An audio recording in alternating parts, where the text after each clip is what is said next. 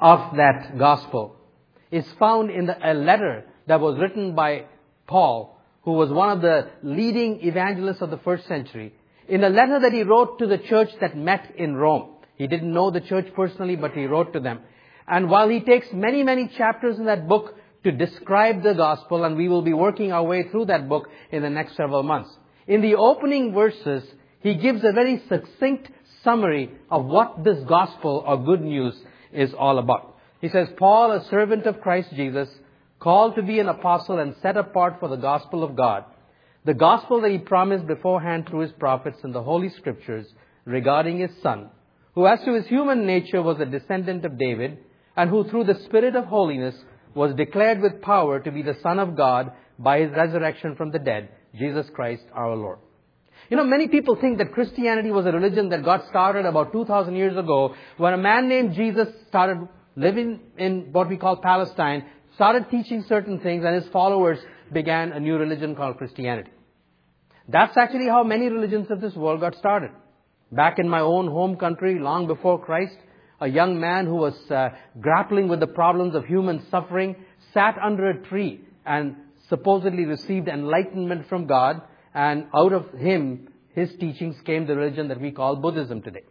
Uh, our Muslim friends believe that their prophet received a revelation from God while he was sitting in a cave, and his revelations were written down in a book that is their holy book called the Quran. And many people believe that that's how Christianity is. Another religion uh, got started because the followers of a man named Jesus liked what he was teaching 2,000 years ago and started teaching about it. Actually, that's furthest from the truth.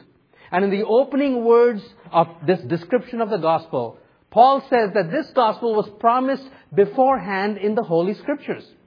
He refers, of course, to the scriptures of the Jewish people, what we call the Old Testament, which is an 1800 year history of the people of Israel and how God dealt with them.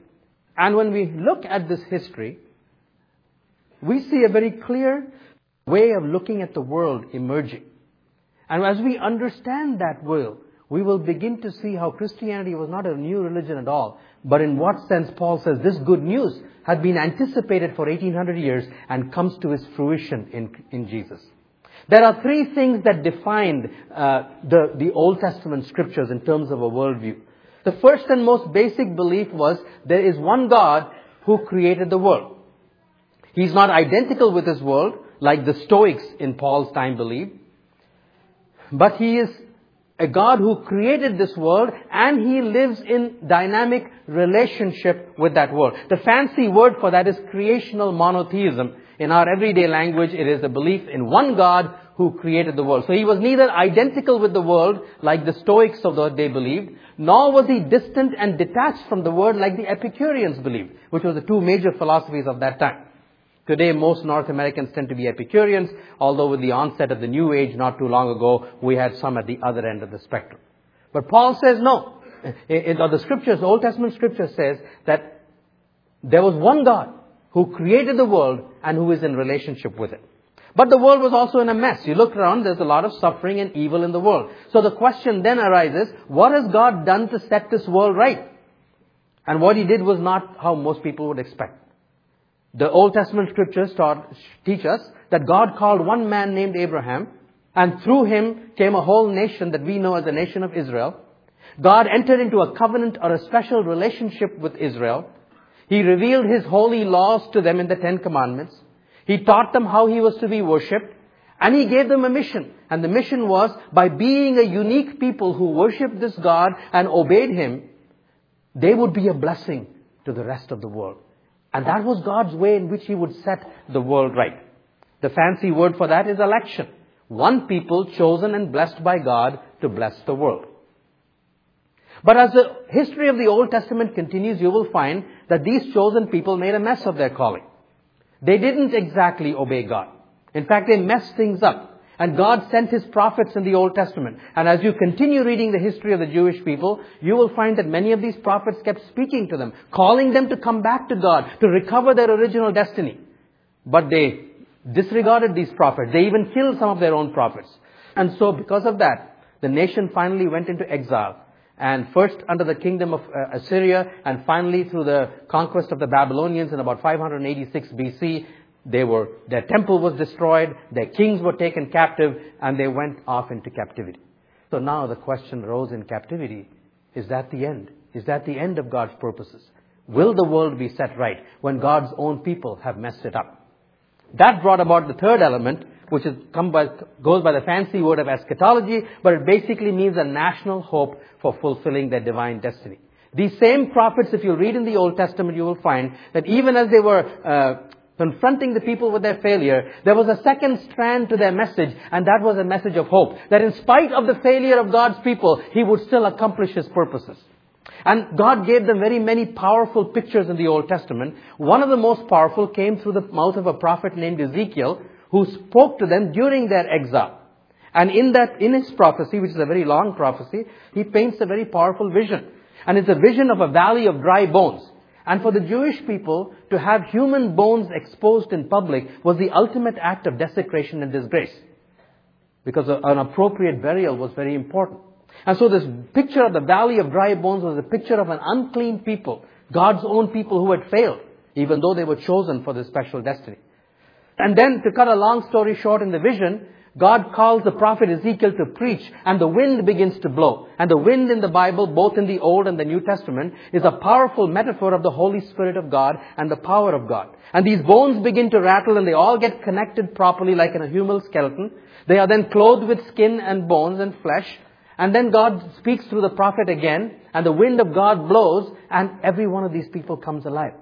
From that time on, this picture of resurrection became a powerful metaphor of this eschatology or this hope that in spite of the fact that we have failed, God is going to accomplish His purposes. And so this was the threefold, uh, if you will, worldview that is saturated in 1800 years of Old Testament. God, one God who created the world and is in a dynamic relationship with it. One people that God called out and blessed to be a blessing to the world. They messed it up. For that they were exiled. But there was still this one strand of hope, of which resurrection became a powerful, vivid metaphor. And the apostle Paul's opening announcement of the gospel of the good news is, guys, it's happened. This thing that you were looking for, this national hope that you were looking for has happened. But of course they look around and say, but Paul, we're still in exile. They had been allowed, the Jewish people by the time of Paul writing to Rome, had come back to their land, but now Rome was the superintendent power. They were still an enslaved people. So they would look to Paul and say, well, what do you mean? What do you mean our hope has been realized? We're still in exile. Paul says it has been realized, but not the way you think it has. And so he makes a second statement about it. Not only is this gospel promised beforehand in the scriptures, it is the gospel regarding his son, Jesus Christ. God has come back to his people, but not in the way you expect. First of all, he described them as descended from David. The human side of Jesus, the human lineage was a descendancy from David. When God did come back to his people, he came as a human embryo. He got into the womb of a, of a Jewish virgin named Mary who had descended from David. She was engaged to be a man named, to a man named Joseph who was also descended from David. What was he saying in this? This was another powerful metaphor in the Old Testament for the hope that would eventually be fulfilled. Part of that promised hope was there would be a king. A king who would descend from the line of David, who had been Israel's greatest king. And that this king or Messiah would rule the world. And one of the most powerful pictures came from another prophet named Isaiah. For unto us a child is born, to us a son is given, and the government will be on his shoulders. And he will be called Wonderful Counselor, Mighty God, Everlasting Father, Prince of Peace. Of the increase of his government and peace there will be no end. He will reign on David's throne and over his kingdom, establishing and upholding it with justice and righteousness from that time on and forever. The zeal of the Lord Almighty will accomplish this. Who would not want a king like that? You see, when the Israelites were taken into exile because of their failure, one of the things that died was this hope of a king. Because their kings were taken captive. Their kings had shown a long history of unfaithfulness to God, because of which the whole nation was destroyed. Their temple was gone. Where would this hope be? Paul's statement to them is part of the gospel is this promised king is none other than Jesus Christ himself descended from David. That was his human side. And then the gospel regarding his son talks about his divine side. Not only did he descend from David, he was declared with power to be son of God by his resurrection. Remember the picture in Ezekiel 37 of the valley of dry bones being resurrected? And so here was Paul saying to the people, it has happened. It has happened in the resurrection of Jesus Christ. That is why the early preaching of the gospel consisted of one simple statement. This Jesus whom you have crucified, God has raised up from the dead and made both Lord and Christ. This is why, this is why I said, Christianity was not just a religion that was invented 2,000 years ago because some people decided to, they liked the teaching of this man called Jesus. Rather, as the apostle Paul has explained to us, Christ resurrected is the hope of the world. He fits into this 1800 year history of preparation. Creational monotheism where one God made the world and lived in relationship with it. Election where God chose one people and blessed them to be a blessing. But they failed. And for that they were judged. But there was still this national hope of a king from the line of David and of a resurrection. And in Jesus, descendant of David and declared with power to be the Son of God by his resurrection, that hope was finally fulfilled. This is why for Christians the Old Testament is an important part of their faith. We are not just a people of the New Testament, but the Old Testament is very much a part of it because this gospel was rooted in that 1800 year history of preparation and was finally fulfilled in the person of Jesus Christ. Now, does this mean that evil has completely been destroyed? Of course not.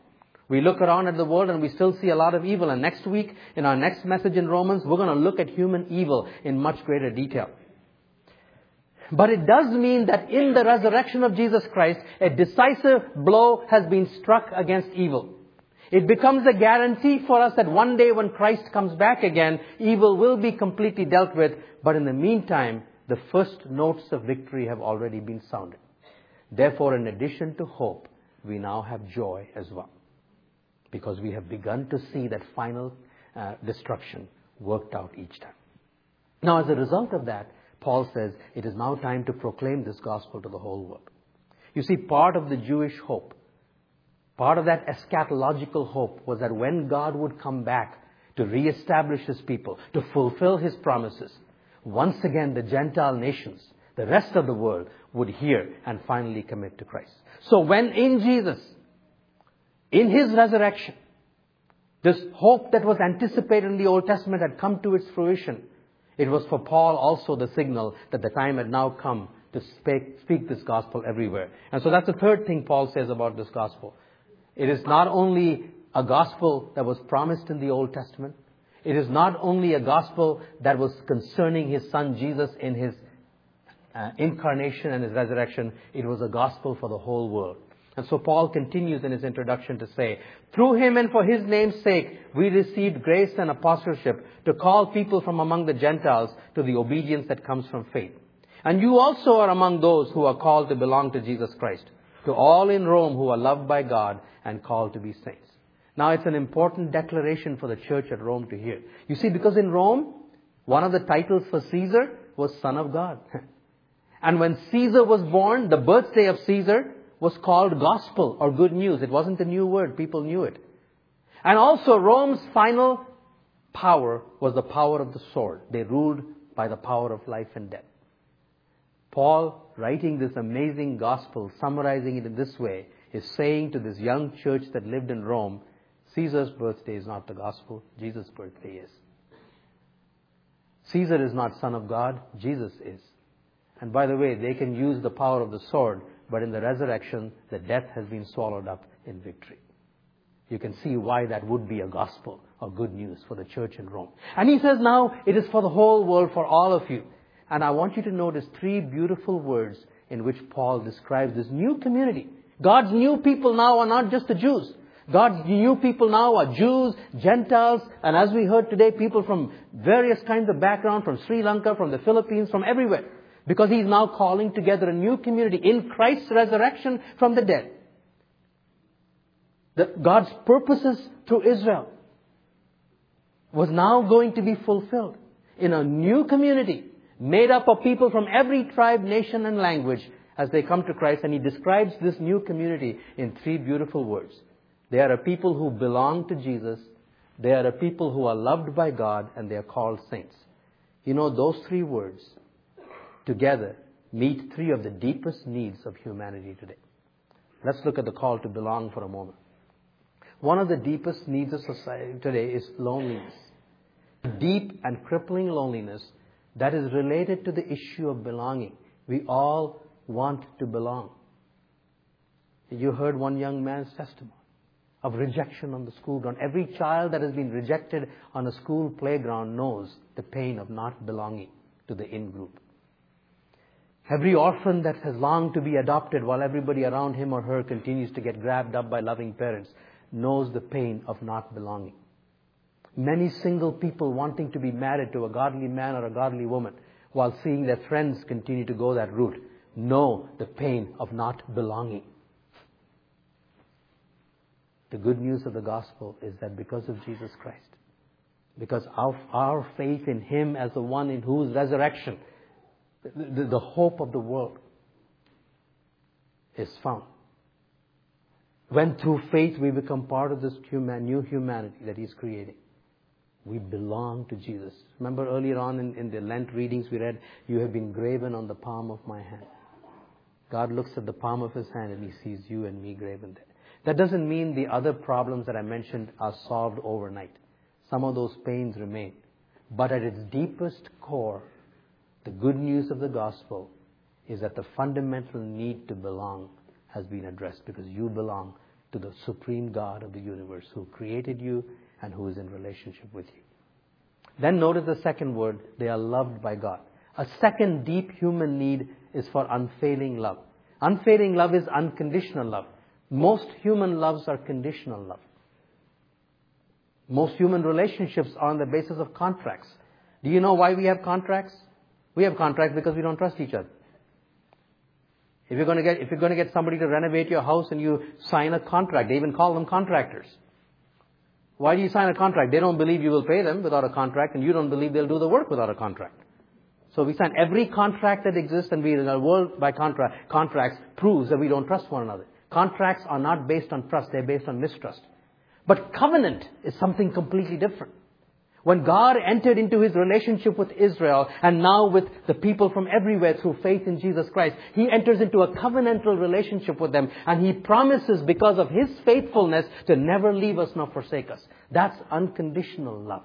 That's unfailing love. it is not a love that we have to keep earning.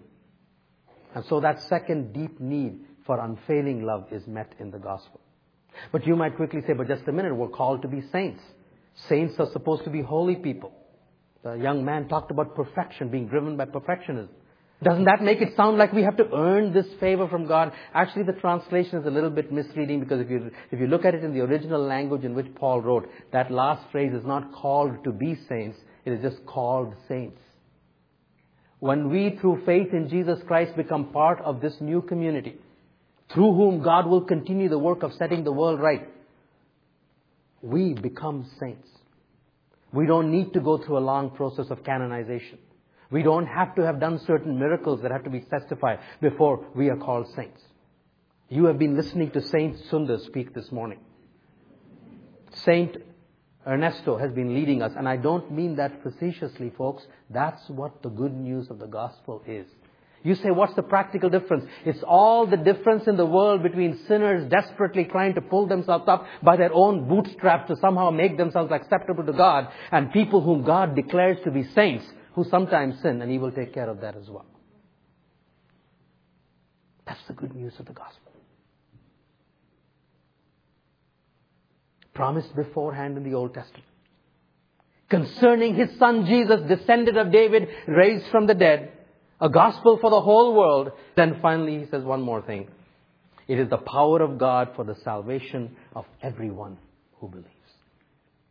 After 25 years of preaching this good news, Paul made a discovery, or in that period, that every time he proclaims this gospel, promised beforehand in the Old Testament, concerning his son Jesus, descendant of David, raised from the dead, for the whole people, he discovered that something happens.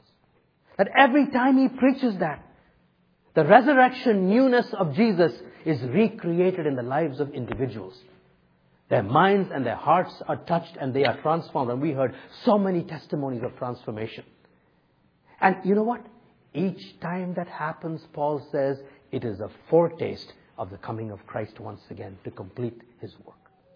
Let me give you one of many, many, many stories that talk about how, how this exact truth that the gospel is the power of God for the salvation is actually setting the world right. In 1990, inmates of Colombia's Bella Vista prison in, in South America rioted after daily violence prompted the prison guards to walk off the job. Local leaders called on the Colombian army to intervene. but days, there was a standoff, as we read about these things all the time.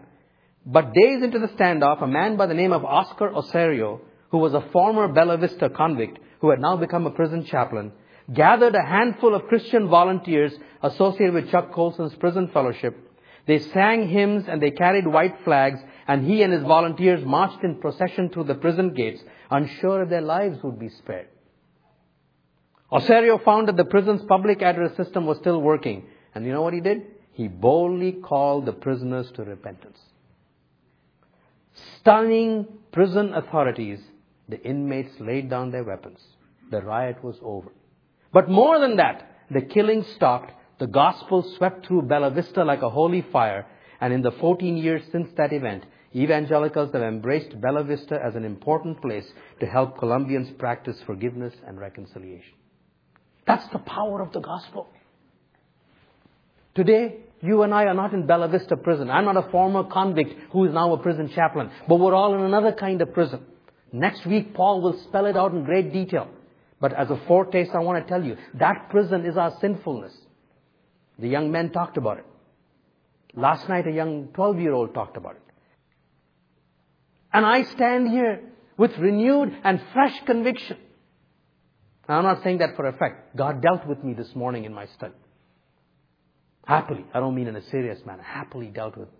I stand here convinced that the gospel is the power of God for salvation. I stand here convinced like the apostle Paul that every time I proclaim this gospel and I'm looking forward to doing it week after week from Romans, the resurrection life of Christ can be reenacted in some of you that I'm not even aware of.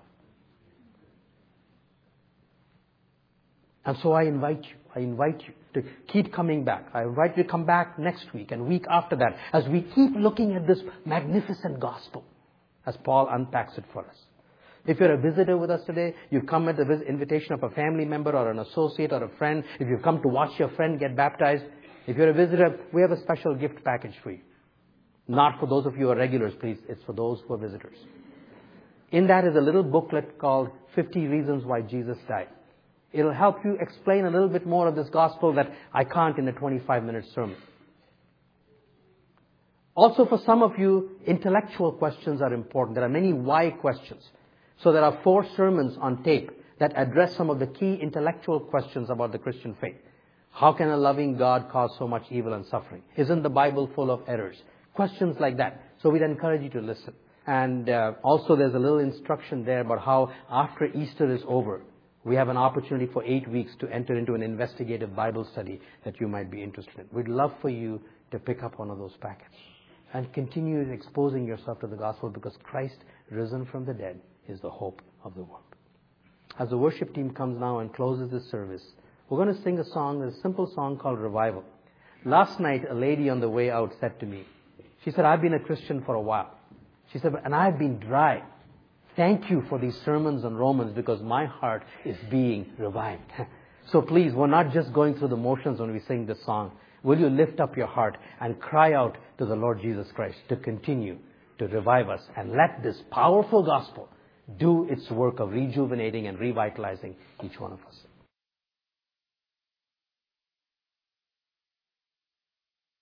I was just thinking that last song, you know, the picture that came to my mind, our newspapers are full of this avian flu thing, you know. And one of the things they always talk about it, it hasn't yet gone from humans to humans. It occurred to me, but that's exactly how it goes in the gospel. and, just, I want to plant within your hearts and souls today this, this fire, this anticipation.